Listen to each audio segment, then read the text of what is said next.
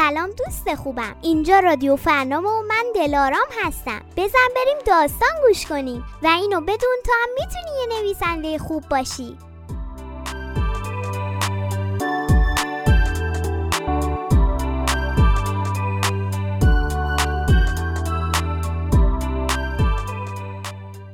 این داستان آرزوی شیرین کوچولو و برادرش. نویسنده پریا استخری. کاری از گروه انتشارات فنا مناسب برای گروه سنی الف و ب. در روزگار قدیم دختر کوچولی فقیری بود به اسم شیرین که با مادر و برادرش زندگی می‌کرد. مادر دختر کوچولو بیمار بود. اونا فقط چند تیکه نون برای خوردن داشتن. برادر شیرین همراه گوسفندا می‌رفت.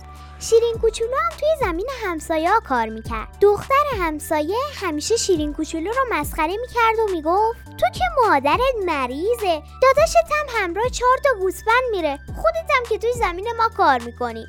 این دیگه چه زندگی مسخره ایه شیرین ناراحت می‌شد و به دختر همسایه محل نمیذاشت و به کارش ادامه می‌داد. مادر شیرین کوچولو توی خونه افتاده بود و دوست داشت بیرون رو ببینه. دکتر گفته بود باید عملش کنیم. اما اونا که پول نداشتن. پسرکم شبا میومد غذا می‌خورد و صبح زودم می‌رفت همراه گوسفندا. شیرین و برادرش کار می‌کردن تا پول عمل مادرشون رو در بیارن.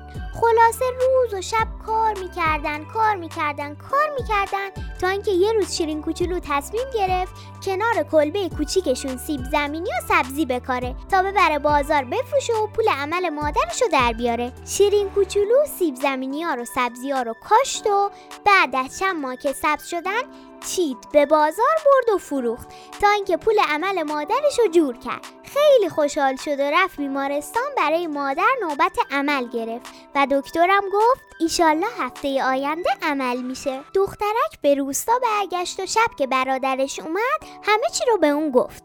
بعد با کمک برادرش مادرشون رو به اتاق عمل بردن و بعد از چند ساعت عمل مادر خوب شد. دخترک هم دیگه به کارگری نرفت و با کمک برادرش برای خودشون یه باغچه درست کردن. مدتی بعد دختر همسایه از کار خودش پشیمون شد و رفت از شیرین کوچولو که الان برای خودش خانمی شده بود معذرت خواهی کرد.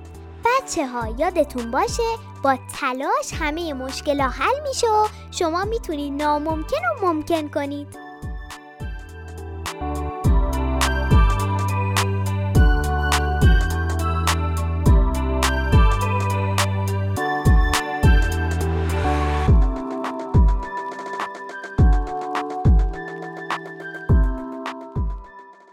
امیدوارم از این داستان لذت برده باشی. دوست خوبم. اگه تو هم می‌خوای که داستان خودتو بنویسی من بهت کمک می‌کنم. تو می‌تونی داستانتو با صدای خودت بخونی یا ما این کار رو برات انجام بدیم. داستانتو از طریق این اینستاگرام واتساپ و تلگرام برای انتشارات فرنام ارسال کن تا داستانتو به صورت چاپی یا صوتی تولید کنیم و اسمت به عنوان یه نویسنده کوچولو ثبت بشه.